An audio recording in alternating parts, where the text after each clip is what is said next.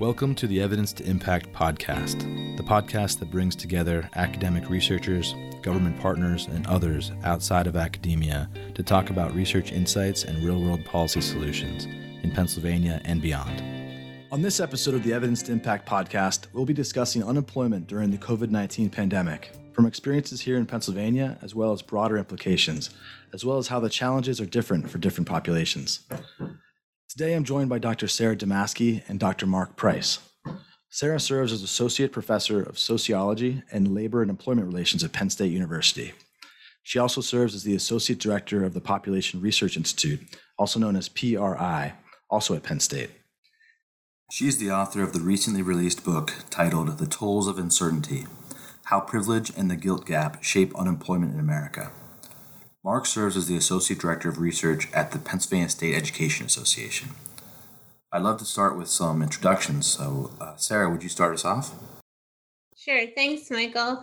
So, I'm very pleased to be here today to talk about unemployment in America and talk about findings from my new book, The Tolls of Uncertainty, which is out now from Princeton University Press. Excellent. Thank you, and welcome to the show. Mark, could you introduce yourself and say a few words about PSEA? Sure. Hi, Michael. Thank you for having me on the show. My name is Mark Price. I am a labor economist, and I'm with the Pennsylvania State Education Association. We're the state's largest union representing teachers and other education professionals in Pennsylvania. I've worked about 16 years in, in public policy in Harrisburg on various issues ranging from unemployment to now education and state and tax policy. And of course, my views here are those uh, mine alone, not those of my employer. Understood. Thank you, and welcome to the show as well. First question I have is for Sarah. There is really no one face of unemployment. Why is experience unemployment or being on unemployment insurance considered to be negative, and how is that different for different populations? Could you discuss some of the stigma associated with it? Absolutely. I think it's a stigma that is um, rooted historically in the US. Actually, we could trace it back as far as our relationship to England, to the Poor Laws, and uh, think about how uh, for, for centuries we have thought of people who are out of work as being lazy or not motivated to work. And instead of kind of understanding that they uh, face challenges such as the loss of job, job, the um, lack of work in their area, that there has been this idea that there was something kind of morally lacking in their character. And we see that in writings for hundreds of years actually and that um, that is a theme that has been brought forward to present day and that we see a lot in politics today and I found in my research, and I talk about in my book, how people internalize that. So even people who were on unemployment, who were receiving government benefits, talked about how they didn't really need help because they didn't want to admit that they needed help because they felt that stigma so badly. You know, and I just like to follow up on that. And, you know, were one of the nice features, of, nice timing features, I'm sure it wasn't intentional, um, of Sarah's book and what we're going through now, is she conducted much of her work from 2013 to, to 2015, and then some follow up interviews uh, a year after that. And in that period, unemployment in Pennsylvania is around 6%. So it's, it's coming down. It's not quite full employment, but it, it's a much healthier economy in the wake of the Great Recession. And she's observing actual unemployed workers sort of giving you back these sort of negative stereotypes. And of course, flash forward to now, right? And we're seeing it very clearly, right? It, it in conversations about unemployment insurance and the pandemic. Again, the pandemic's no one's fault, at least no one here. And and yet the extension of unemployment benefits it just carries such an incredibly negative sort of stereotype. You know people are getting too much money they don't want to work it is really i think it's a nice sort of contrast um, that sarah's book gives to us to uh, make us understand it's it's not it's something ingrained within us. It's not a function of very high unemployment rates. It, it is really something sort of cultural. And sarah one uh, really core uh, theme that, that you you pull on throughout your your book is the the dynamic around gender and differences around unemployment, the experiences of unemployment for for men and women, um, and especially kind of in the context of families. So I'd, I'd love to hear more about that and how some of the features are unique. Thank you. I think um, I think one of the things that the pandemic has shown us is how much um, gender matters um, and how and we have really seen uh, differences in women's and men's experiences in unemployment. Um, but when i was starting um, to write this book the picture of unemployment was really of men's job loss and men's experiences. And that dates back i think to the great depression right? That we have these incredibly vivid images of the great depression um, that were done by dorothea lange that i think think depict unemployment for many people to this day 100 years later. And there are men losing their jobs and their wives and children left behind kind of facing the consequences. Uh, and one of the things i was very much interested in was kind of well what's that look like today? Because it's not that's certainly not who's losing at jobs or who's being unemployed. And um, and one of the things that i found was that men and women really do experience experience unemployment differently. And it also matters a lot um, their class background. So um, people who are middle class men um, versus working class men, for example, have very different um, job loss and unemployment experiences. Uh, and when I say middle class, I mean people who, for the most part, have a college education and are getting professional level jobs. So who are teachers or accountants or um, in some cases, really high flying executives for their companies.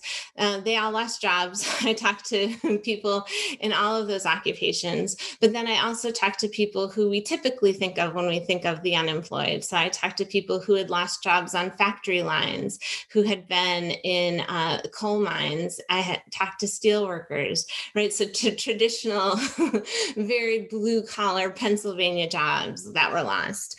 Um, and those are the jobs that people lose in Pennsylvania, but they're not the majority of jobs that people lose in Pennsylvania anymore.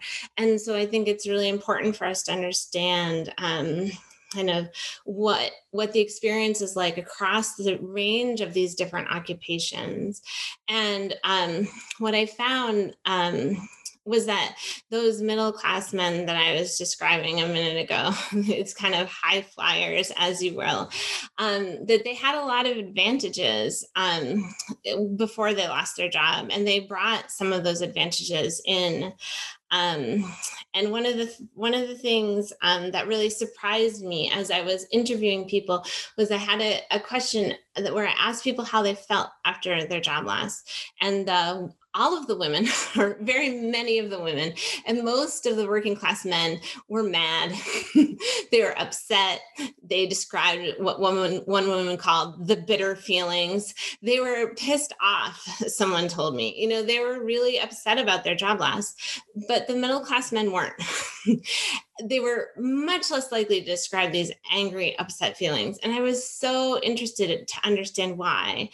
And it was because of these advantages. So, one, they were much more likely to have received a severance package from their employer. Um, they were so much more likely than anyone else I interviewed. And so they had um, what I think we could think of as a parachute, and everyone else got the boot out the door. And I think when you have a parachute out the door versus a boot, it's a lot easier to not feel quite as as angry or as bitter. And it also means that you're set up to have a better job search because the next thing that I found out was that the differences extend to the unemployment insurance that you receive. And we know this, right? We know that you receive half of what you were making on unemployment. Uh, when you receive unemployment insurance in Pennsylvania. Pennsylvania is about moderate compared to other states. Some states are a little bit more generous, some states are a lot less generous. so we're about middle of the road. Um, but when you're making um, very little, um, you're barely making minimum wage, half of that put you into destitution almost immediately. Whereas if you're a middle class man and you have your severance, then you have half of what was a very good salary. You are much better set to start your job search. You also are more likely to have health insurance. You um, either from your wife or to be able to afford it through um, the, that severance that you have or through some of your savings, um, which uh, a lot of the women and the working class men didn't have. So we see this resource accumulation happen over the job search process over the period of unemployment. And this um, and as that happens we see that some people are a- better able and better prepared to search for work and to find uh, either jobs that were similar to what they had or even better than what they had whereas some uh, are not. Some find much much worse work than they ha- had had before. And you know really one of the really fascinating pieces of Sarah's book is you're reading these descriptions of the experience of these college educated um, uh, professionals who have a spell of unemployment. They certainly deserve benefits. And you see that they're, you know, some of them take time, right? They, the unemployment experience is an opportunity for them to, to stop working, right? And, and not look for a job. You see them choose not to take certain jobs, to, to be picky. Uh, right? And you, what you start to see is the pattern that we see in our political conversations, right? Where you know the complaint is people don't take the jobs that are available. People are staying on unemployment. They don't want to work. And then you look at the other interviews that Sarah does with the workers who don't have a college education, um, who she defines as, as working class and and these it's a litany of experiences where people are taking a job too soon. They're taking the first terrible job they're given. It's a bad fit. They're back on unemployment before even the next interview. And and people basically doing what sort of the political conversation right is always that it, it sort of reverses because it's often in the political conversation. It is the college educated white male um, that is saying you people aren't working hard enough. You're lazy. And I think, you know, in a way, eh, you know, Sarah's given us a window into that psychology, right? They're sort of looking at the unemployment experience in the way that they might normally experience it, but not everyone does because not everyone carries into that experience that sort of rich luggage of a severance package, health care, a spouse who's going to pick up household duties. I think again, that's another sort of wonderful thing to come out of Sarah's interviews um, of these hundred Pennsylvanians, it, that women are picking up extra chores, right? They're doing more work, and men, these middle class men in particular, are pulling back and not doing. And we've seen that pattern in the Great Recession as well.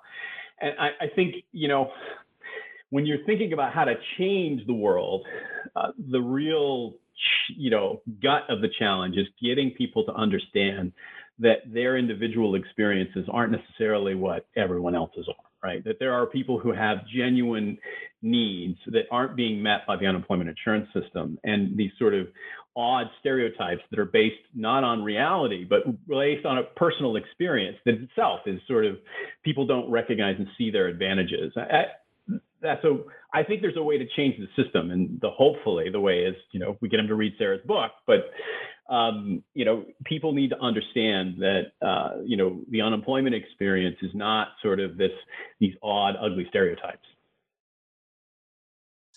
Thanks, Mark. That was very generous of you. To extend on what you were saying, the other thing I would say about those middle class men who take a little bit of time, you know, did a little fly fishing actually before they start start. You know, we're here in central Pennsylvania. We have some good fly fishing. I did interviews all over, but some people were well positioned for that.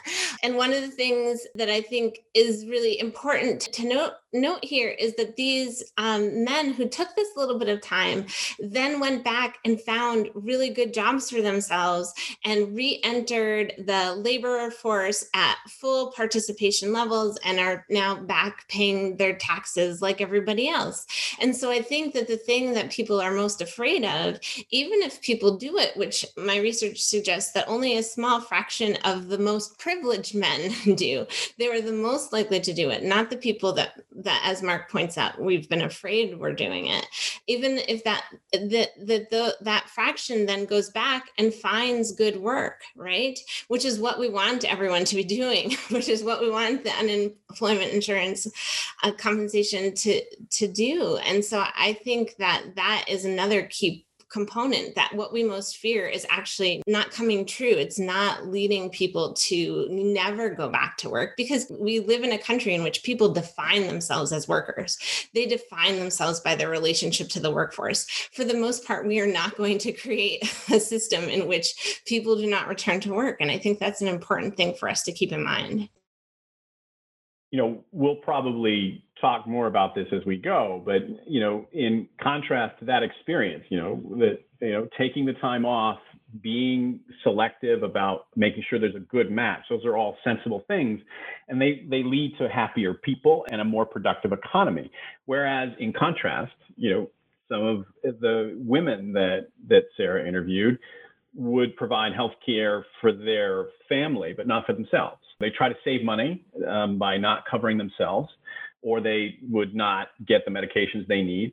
Those are things that reduce their health and are going to have consequences for their well being in the future. But I think what people miss is that a sicker worker, you know, or someone that gets sick, they're making fewer contributions to the economy in the future, right? That, that we're all poorer for enforcing really bad decisions on people um, because you know these sort of weird um, stereotypes about you know how people behave when they lose a job.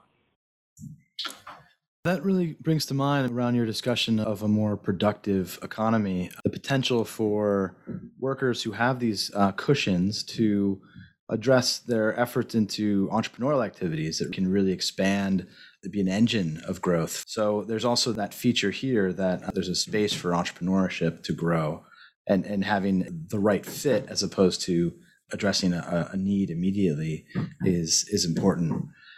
I do uh, wonder if there are features of the pandemic induced recession that are characteristically different from historical recessions. And if we wanted to talk about that more on a macro level as well, I know that from your work, Sarah, the particular time frame for many of the interviews pre-pandemic, but also post uh, 2007, 2008, you discuss some of the historical features of our mental image of what unemployment looks like. But I wonder if you could just talk about what, what are some of the features of these recessions and these downturns that uh, are unique and, and what can we learn from the current experiences? Well, I think that the current uh, recession obviously started in a different a sector than we often see, and it spread differently than we often see it spread. Although we did see it spread, right? We also have seen the rebound happen differently too, and it's happened differently in different states. There's um, been some good evidence out recently that suggests that some of the slower job growth is related to differences in state reopening, right? The pandemic pandemic clearly shaped so much of what people were, were doing and wanted to do. And so another part of the recovery is, is that we may recover in different ways, right? Betsy um, Stevenson had a great op-ed in the New York Times this past week talking about, you know, we do things differently now. Not as many people are going out to eat. Maybe not as many people will ever go back out to eat. It's just not clear what exactly how everything will recover. We do things differently now. I haven't stepped foot in a store and I don't know how long, right? Will I ever return or will I continue to online shop forever for my clothing? Maybe, maybe not. So these changes in consumer pa- patterns will have an impact on how people return to work. And I think we're talking about how the recession started, it was very clear, I think, right away. I don't know if you felt like this, Mark, that it was very clear that it was to me that it was going to be women's jobs because so many of the sectors that were being hit at first were ones in which women are more likely to be employed like hospitality. And so many of them were low wage work where women are overrepresented. And i felt a little bit like chicken little except i wasn't running around outside obviously because we were all st- stuck in our homes. But i was emailing reporters that i knew saying i think this is going to be you know, we called the Great Recession a mancession. I kept saying, I think this is going to be about women, guys. And then I don't know, several months later, somebody ended up calling it a, a shecession or something like that, which I think they deliberately called it because none of us could then say it. But it, it looked really different. But I think in, in some ways, it has many of the characteristics of the Great Recession, right? We see mass layoffs, see many people losing jobs all at once, um, which is different than how people lose jobs not during recessions. And so, one of the things I would like to draw our attention to is the fact that when we are in a recessionary period, we tend to think of, oh, unemployment matters a lot and then it doesn't matter at all. but actually, that's not really how people lay, get laid off anymore. And it's not how corporations think about layoffs anymore. Corporations don't lay off people just when the economy is doing bad.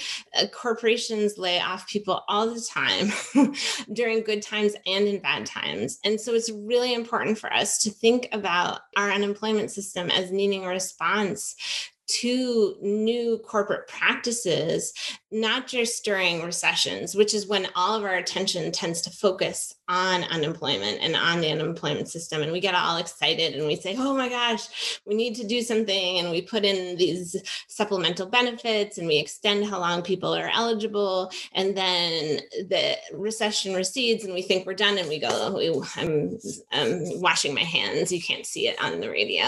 Um, and we're done with it. We, we don't care about these people anymore. But the problem is, is that lots of people keep losing jobs. Millions of people keep losing jobs about the same number of people lost jobs from the time the Great Recession ended to the time that the pandemic recession started, right? But we didn't think at all about unemployment during that period. And so we need to really think about having a long term unemployment system solution, not just one that it is a reaction, because that's why we're in such a mess.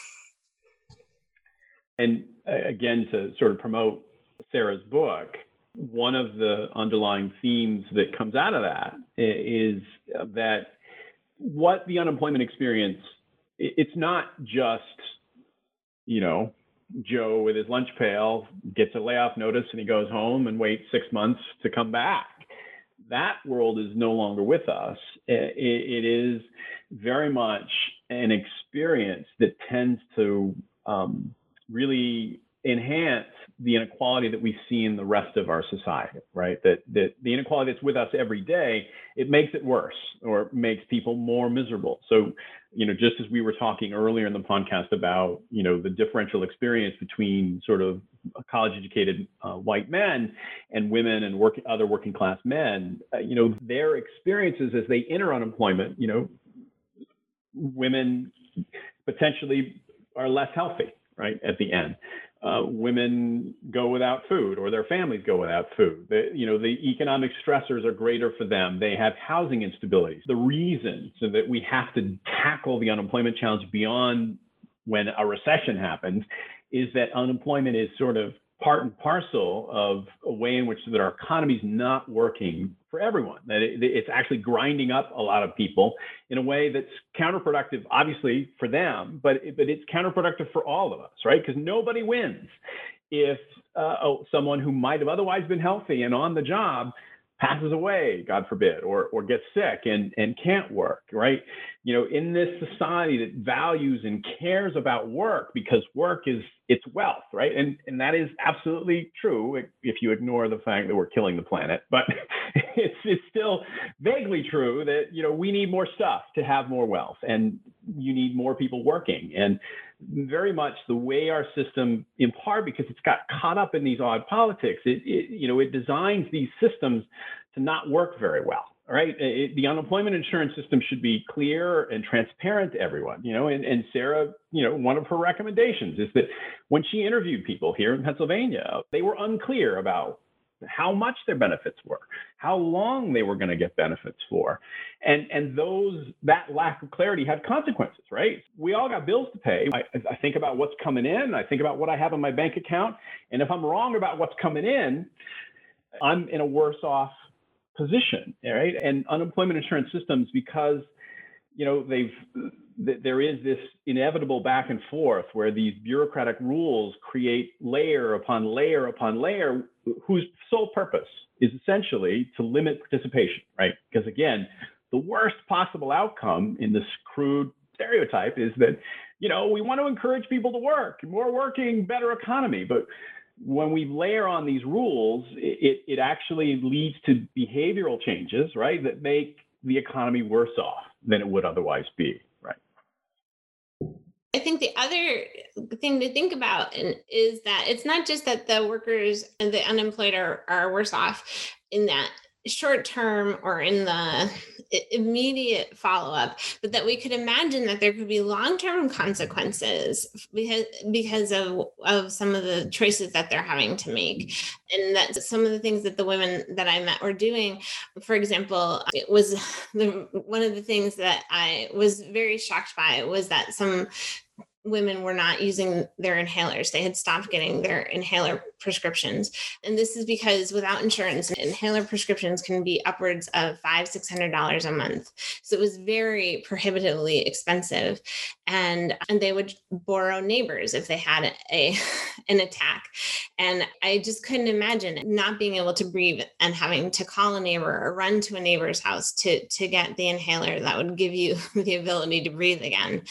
And so the women who were doing this, they were giving up inhalers. They were not taking their cholesterol medicine. They were not taking their blood pressure medicine. Um, one of the women ended up hospitalized in between the first time I interviewed her and the second time because she was trying to ignore a problem, trying to ignore a problem. And then it turns out she shouldn't have ignored that problem right? And so these are things that can have short-term and long-term consequences for women's health and for our economy right? If we then have to care for these workers health as they age and they are aging in poorer health because they have had periods of time when they couldn't care for themselves Right. So we have these uh, long-term health effects, which then are, are incredibly deleterious to our uh, economy down the road, but are very hard to measure as well.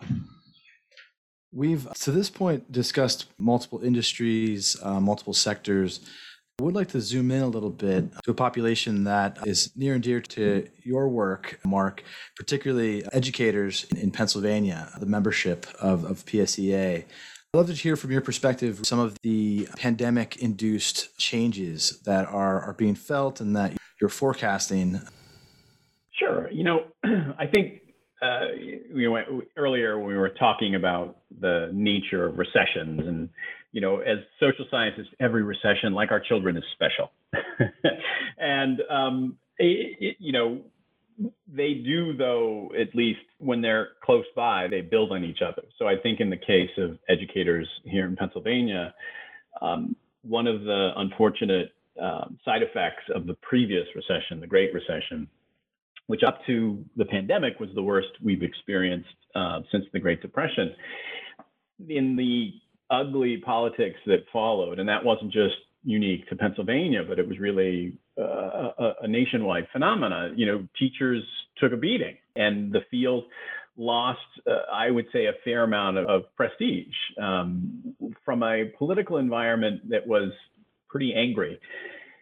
And that had an effect coming out of that Great Recession of really, it's not the only, but it dampened uh, enrollment of new students in teacher training programs. So Pennsylvania institutions of higher education, which train our members, um, they're turning out fewer certificates in the last several years. Ed Fuller at Penn State has, has done some very good work illustrating the way in which the teacher pipeline really, you know, there's, there's fewer people flowing into the field. And that has a little bit to do with sort of that loss of prestige, sort of making teachers the enemy. Um, and remember, there's also a gender component here. You know, teachers tend to be women, and and it has a lot to do. You know, how dare we pay teachers, you know, more money? And you know, those are just women tending children. And, and you know that, as Sarah was talking about earlier, that that sort of stereotype lives in our society, and it pops up every once in a while.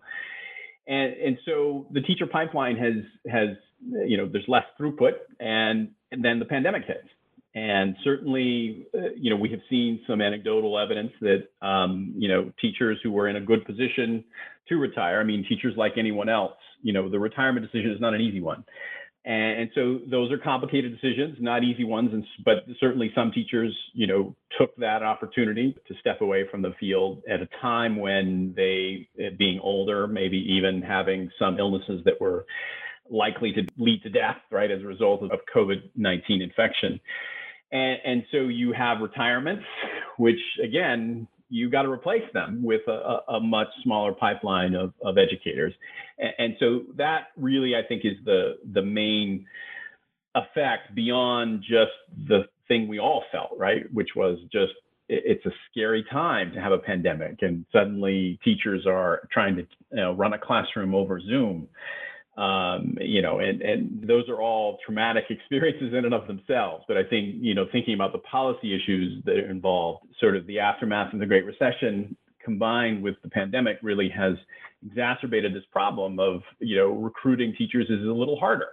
Um, on average across the country, uh, you know, a woman who takes a job in teaching will earn about 20% less than her counterparts in, in, in non-teaching fields right? And that's that is a long-term trend, and, and and it's a pattern that also tends to depress entry into the field. And you layer on top of that that if you go to college these days, you're going to rack up a big student loan debt, and so it's not surprising that the, the profession doesn't attract as many folks as it used to just because you know you you're making a choice i got a big student loan payment you're going to pay me what um, where I can go get a job in in the private sector and earn a bit more than that. So it makes it, it a tougher proposition. So I think it's hard to describe the sort of global nature of the impacts of the pandemic, but I think that's probably the biggest policy challenge that we face.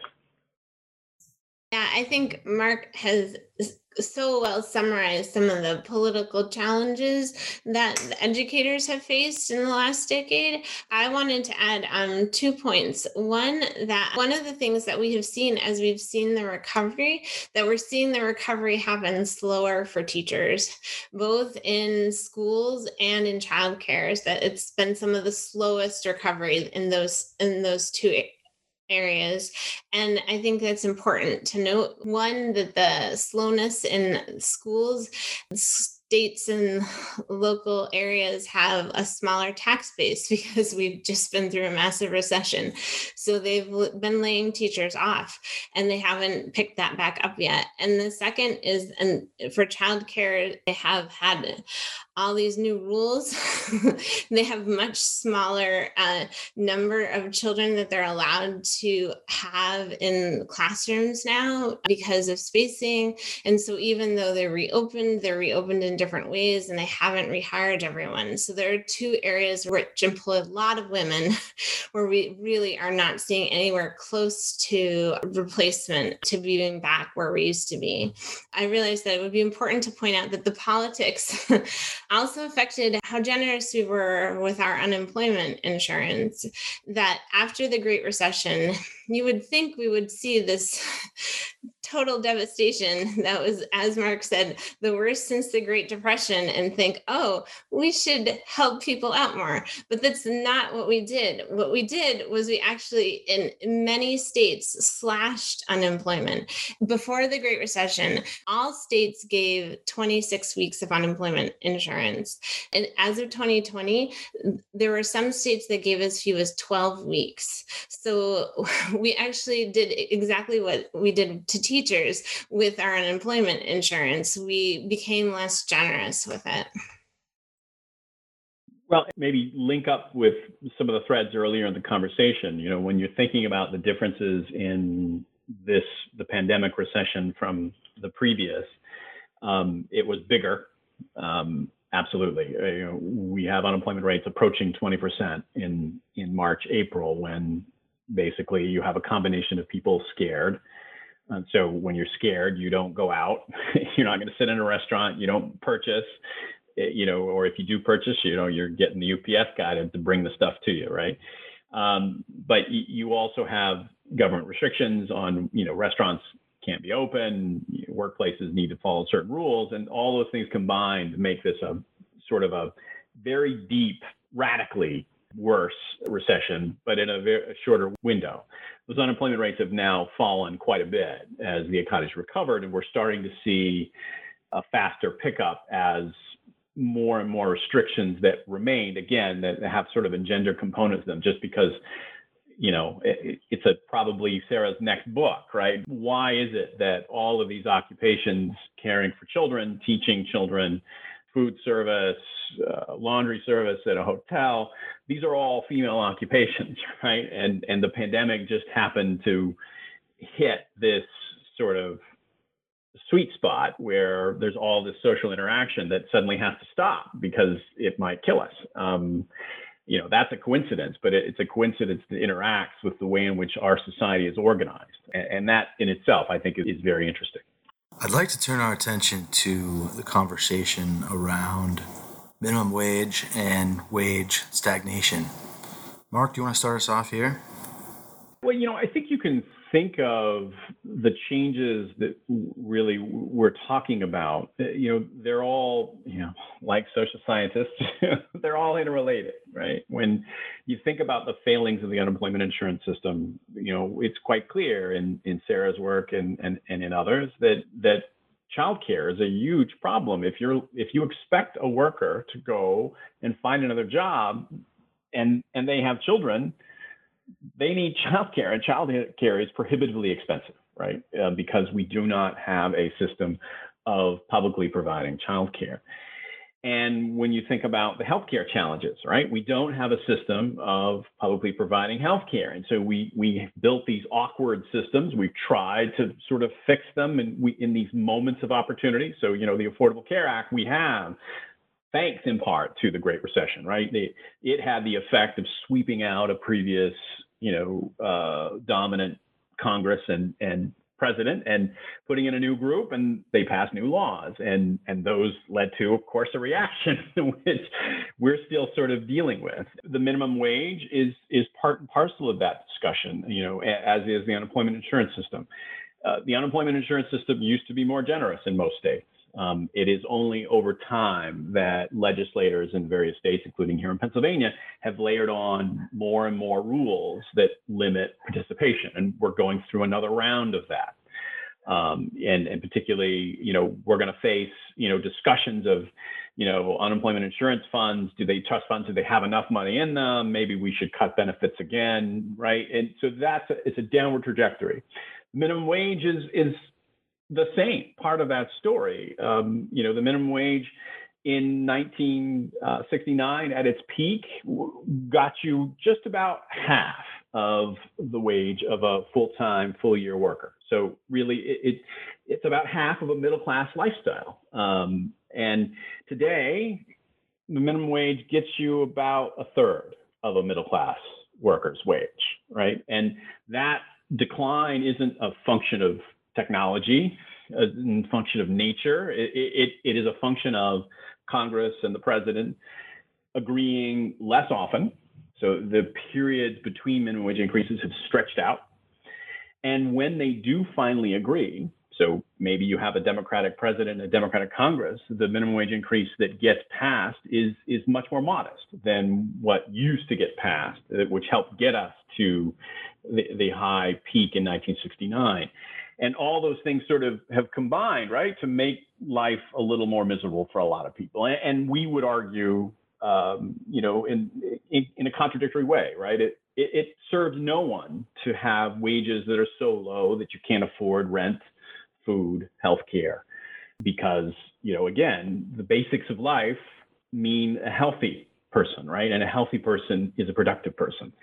And, and they're going to make contributions to the economy. And if they don't have enough, if they don't earn enough, and if they lose a job and they don't get unemployment insurance, they get half, right? If they're poverty wage, that's not a sensible policy. So I, I, think when you're thinking about wage stagnation, when you're thinking about the shortfalls in the safety net, whether it's childcare or healthcare, they're all part and parcel of a broader sort of societal trend. And, and that is that we have struggled in the United States to come up with a rational policy that that understands that you know people have lives that include children and that include you know children's development include needs different types of interventions. And we just have struggled to get there. We get little steps you know children's health insurance chip you know we get uh, the affordable care act. We, we take little steps but there is sort of a broader sweep of a, a, campaign to try to fix and plug as many of those holes as we can. And it's a big menu of changes. Exactly on on point in describing kind of the this transition where we kind of elongate the time through which bills don't get passed and the minimum wage, the value of the minimum wage just declines. Uh, I would add that I think the other um, the other thing to think about is that the CARES Act that we passed last summer gives us an opportunity to think about what it could be like when we are more generous. and and the evidence that's coming out is that it's actually really great. Um, that it was really good for the economy. The econ- that it bolstered the economy at a time when the economy really needed it, and it was very good for workers as well. That the unemployed workers who are getting supplemental benefits reported being much less financially distressed than the unemployed workers who weren't getting it, right? So it did its job. It did exactly what we'd want it to do. And I think that it um, it gave us a chance to be more generous with each other. And I really want us to be able to hold on to that. Like i think that that there is um this polarization that we have in politics today um where we move away from that generosity too quickly. And um and when i ta- when i talk to um the people that i met they were from all walks of life as i've d- described their occupation but they were also from all walks of life in terms of their political affiliation. Um, and and I think that um, one of the things talking to them taught me is that they would like to be more generous with each other, and they would like someone to be more generous to them. They would like someone to reach out to to be able to to extend a hand of generosity. And i think they don't know how to do that anymore. And i think that we need to think about how to have a conversation about where this generosity starts how we start to have conversations about thinking about the cares act as a spark of generosity that we had with each other that we have now shown did many wonderful things for people. And how do we continue that conversation? I really see as a, a really valuable contribution to frame generosity in our safety nets as really investments for future return versus uh, a stigmatized handout. I think that's really an important way to reframe the conversation. The challenge, of course, for social scientists, practitioners in this space is to try to measure that that ROI, how to really understand the returns on that. That kind of draws me into my next thought of Sarah, you representing the academic community, and and Mark, you representing our our kind of non-governmental practitioner domain as a representative of our Commonwealth's education workforce. How can these two sectors that sometimes speak different languages, have different incentive structures, trajectories, and training. How can they all work together more effectively and more efficiently to, to improve this environment? Any number of these challenges that we've discussed today. This is kind of a, an ongoing question that we, we try to pose to our guests who, who represent different sectors. I'll open that up to, to anyone thinking about how do we better improve data on different populations that can then inform some of these preventative interventions or understand how to be more generous. Any thoughts? I'll do one for Sarah. actually. Um, you know, her research project really is grounded in state data, right? She worked with a state agency to get permission to contact unemployed workers and, and do some interviews, which are incredibly useful, right? Because you know the way it, we can sort of have these conversations and it's it's a gloomy thing right? It's oh my god we don't have child care no health care the world's coming to an end everything is terrible.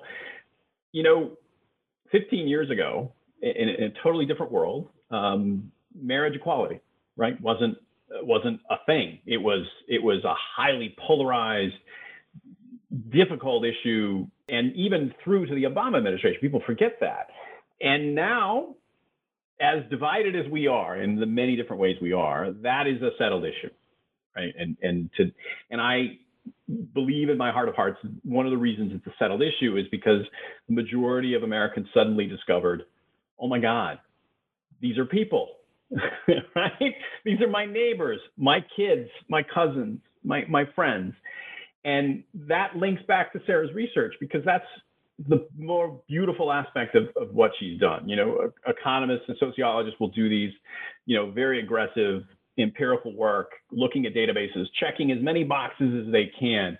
They can't possibly provide the rich detail that that that Sarah's analysis does, right? And in the ways in which she peels apart how one life experience unemployment experience is very different than another. And you know she is able to capture that you know those middle class men bring into the experience a set of luggage of opportunity that other folks don't have. And that is sort of a way of making people understand right? Turning the lights on as soon as they discover oh my god these are people right? These are these are my neighbors my friends. These are people i like not people i'm scared of um, or you know that just are just different, talk funny, right? All that stuff. It really comes down to getting academics, you know, access to the information and the data they need to do their research and and then putting it out. And you know, I think Sarah's a, a wonderful example of of doing that work. All we have to do is get you know 300 million people to read the book or listen to this podcast. Thank you. That is very kind. I think it's a tough, really tough question. And I'm glad Mark took it first because it's one that I struggle with. Because we do, we spend all this time working, and I hope writing a book that is meant for a public audience, right? That we that we want to translate our research to a wider audience. But then how do we get it to impact? How do we get it to um to influence policy is i think a hard question. And as you both know mark actually made the introductions that i needed to start the research to get the ball rolling on this project. And so i am forever grateful for that. And i think that kind of for me one of the things i i, I did i've written some reports for them on kind of the the book's findings. But i think it needs to go further than that. And and i think that is one of the ways in which i feel a bit stymied to be very very honest about it. And i think one of the things that i'm working on some op-eds and work there was some nice coverage of the book in the new york times and on cnn and the bbc so there is some ways in which the book is making um, a bit of an impact. But i think kind of kind of how to have that consistent dialogue i think is harder. And so i think that figuring out how to have that consistent dialogue is a really important thing for for researchers because we don't want to just be doing our research especially when we do research that is about important policies. We don't want to just be sitting in an ivory tower. Well you at home can't see me but i sit in my office basement that has a window. Um, but it's not much there's no ivory tower for me. But we don't want to stay there. We want to be able to reach out. We want to be able to affect change? And I think this is such an important question for us to ask and to continue to ask. You know, and I might I might add that um, academics are too hard on themselves. Don't tell the other academics I said that. Um, uh, policy change is is difficult work, and it's not work that's done well. It it is in a way, you know, when you get a, a power shift, right, and you know you get a new president and a new Congress, then the lights are on and we're go. And the question is, when we're go, right? Did we come armed with the right policy. And I, I think we this moment when this pandemic hit and we were go, I, I, think a lot of important changes were made. And those changes inevitably can be traced back to the academic work that gets done to defend policy, right? When you're having a debate about whether unemployment benefits should be more generous, you do have to sort of interact with the research literature. Some of it is terrible, but you got to point out why it's terrible. And, and so I, I guess I would say the relationship between academia and government and good change, it, it, it's it's healthy, I would say, in, in the sense that when people are fighting over these changes, we are fighting with the research that gets done. And, and so and Sarah's research is helpful in sort of contextualizing the experience in a way that you know a simple economist paper on whether unemployment leads to a longer search just can't capture and, and is just looks terrible in plain contrast. But they're both helpful and and they help push us so that when the go moment comes, change happens. I think when you're thinking about getting government to work better with academics, I think my feeling is much the same way about the change in marriage equality uh, in views about that. Is government has sort of slowly come to the realization that data is important and and testing policy change is important and useful. And, and so I, I think there is more of a spirit than when I started my career of of trying to find ways to help academics do their work and you know not get anyone in trouble in in a particular institution. So I, I, hope that's a positive sense that i think academics do a good job. It, it is just that policy change involves politics and, and and social conflict that is sometimes very difficult to unwind. And you know we need paid family leave in this country and we don't have it. And it's a like a 40 year campaign to get it that's depressing in a way, but it, it, takes time to sort of convince people that this policy is a good thing. And it helps that the state of Washington now has a paid family leave program. And guess what? Academics are digging into that data to sort of see what, what's happened. So I, I actually have a very rosy sense. Again, don't tell the other academics who listen to this podcast, but I think you're doing a good job. Much appreciated, Mark. Part of that also is about maintaining and establishing durable relationships across the sectors, which which I think is as social scientists, I think you can see the value of relationships and, and behavior, right? It's a vital thing. I think that what you two uh, have have done, I think, is uh, is a testament to that. No, thank you. And I, I think you're absolutely right. It, it is really about you know researchers listening to what advocates need or or even what policymakers think they need. Sometimes advocates are nuts. Sometimes policymakers are nuts. Sometimes academics are nuts. You just have to accept everyone in the room is sometimes nuts, and you find ways to work together. I do want to to give each of you the opportunity for any closing thoughts. I really enjoyed being here. So such a delight to to chat with Mark and, and with you too, Michael. Thank you so much.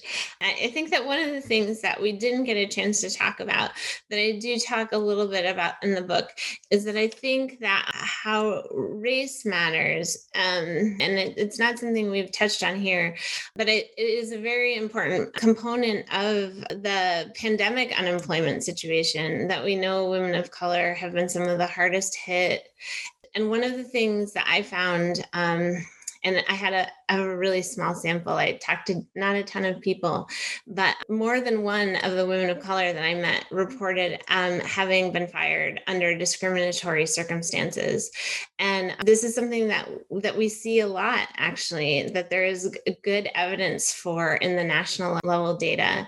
And and so it's an important topic that we didn't cover. And so I thought that I, I would return to it because I think that thinking about how to how to solve the unemployment crisis also is tied to, I think, thinking about how to solve some of our racial injustice issues because I think that that is partly where we get stuck when we when it comes to being generous, and and, and I think that until we think about that and really figure out how how to move forward, that that it will be hard to fully solve both problems. So I, I, I think that's an important an important thing to make sure we we discuss.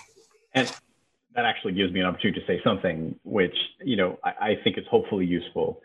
You know, we were talking earlier about that go moment when, you know, the stars align and policymakers are in the position to make a decision and do they make the good decision? And thinking about this pandemic, um, one of the things that sort of emerged in this broader trend of, you know, making unemployment insurance less generous, of, you know, decreasing the purchasing power of the minimum wage, if we would get an increase in the social safety net, it would be designed in a way to be exclusive. So a, a good example is the child tax credit. And, you know, I think a lot of times some of the folks on the team, let's expand the social safety net, thought, oh, well, hey, this is a chance for me to hang out with Orrin Hatch and we can say we did something good together. And I think one of the more positive things that came out of the last sort of two and a half years is there was a realization that those policies were crafted with the explicit intent often of excluding minorities right? So when you're thinking about the issue of race, when we got to the go moment of we're going to do a child tax credit and boy, we're going to blow the doors off, we blew the doors off in the right way. And specifically, the old system, if you're a child and there's another family across the street, but that family has um, working income, they get the tax credit. Your same child across the street, your parents don't have any working income they don't get the tax credit. I mean, just thinking about that for a moment, right? Juxtaposing two children essentially the same, except, you know, the circumstances of their parents is slightly different. And one gets a broad sort of source that's going to lead to better nutrition, better outcomes in life, and another just doesn't because their parents didn't have any working income. And that that was the way in which policy went for, you know, several decades. But when the go moment came, folks had worked hard to make it very clear this has racial implications that are unsustainable and untenable, and you just can't do it. And we didn't do it. Uh, so I take that as one of the positive things about the nature of race. It doesn't deal with the larger problem that we have a society that has some racists, right? But you know, the realization that a lot of policies have been designed with a racial intent helps us improve those policies in a way that ultimately lifts people's welfare. And the same is true for unemployment insurance. Right? There's an economist at Rand who came out with some research last year and that showed that the more prevalent people of color were in a state population, the less generous the unemployment insurance was in that state. And so I think it's it's very clear that this is how some policies are designed, and it needs to be central to how to how we address them. This systemic um, racism in in our institutions institutions. And for people listening at home, that's Kathryn Edwards at RAND. She's a great economist. she is. And that is a very good point, Mark. Thank you. We will be including in our show notes detailed information on, on some of the topics we've covered and, and sources, as well as, of course, a, a link to uh, Sarah's new book. Well, with that, I do want to thank you all for covering quite a lot of ground today on a very complex set of issues. Really, really appreciate your time and your expertise. I'm leaving this conversation hopeful. I hope that you are as well. Just to remind our listeners as we conclude, um, today I'm joined by Dr. Sarah Damaske and Dr. Mark Price. Sarah is a associate professor of sociology and labor and employment relations at Penn State, as well as associate director of the Population Research Institute. She also is the author of the recently released book, The Tolls of Uncertainty how Privilege and Guilt Gap Shape Unemployment in America. Mark serves as the Assistant Director of Research at the Pennsylvania State Education Association, PSEA.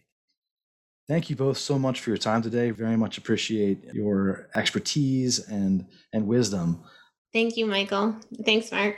Oh, and thank you, Sarah, for writing the book, and congratulations. And thank you, Michael, for having me on. It, it was a great experience. Agreed. Many thanks to my guests. Again, I'm your host, Michael Donovan, the Director of Policy and Outreach at Penn State's Administrative Data Accelerator and the Associate Director at the Evidence to Impact Collaborative.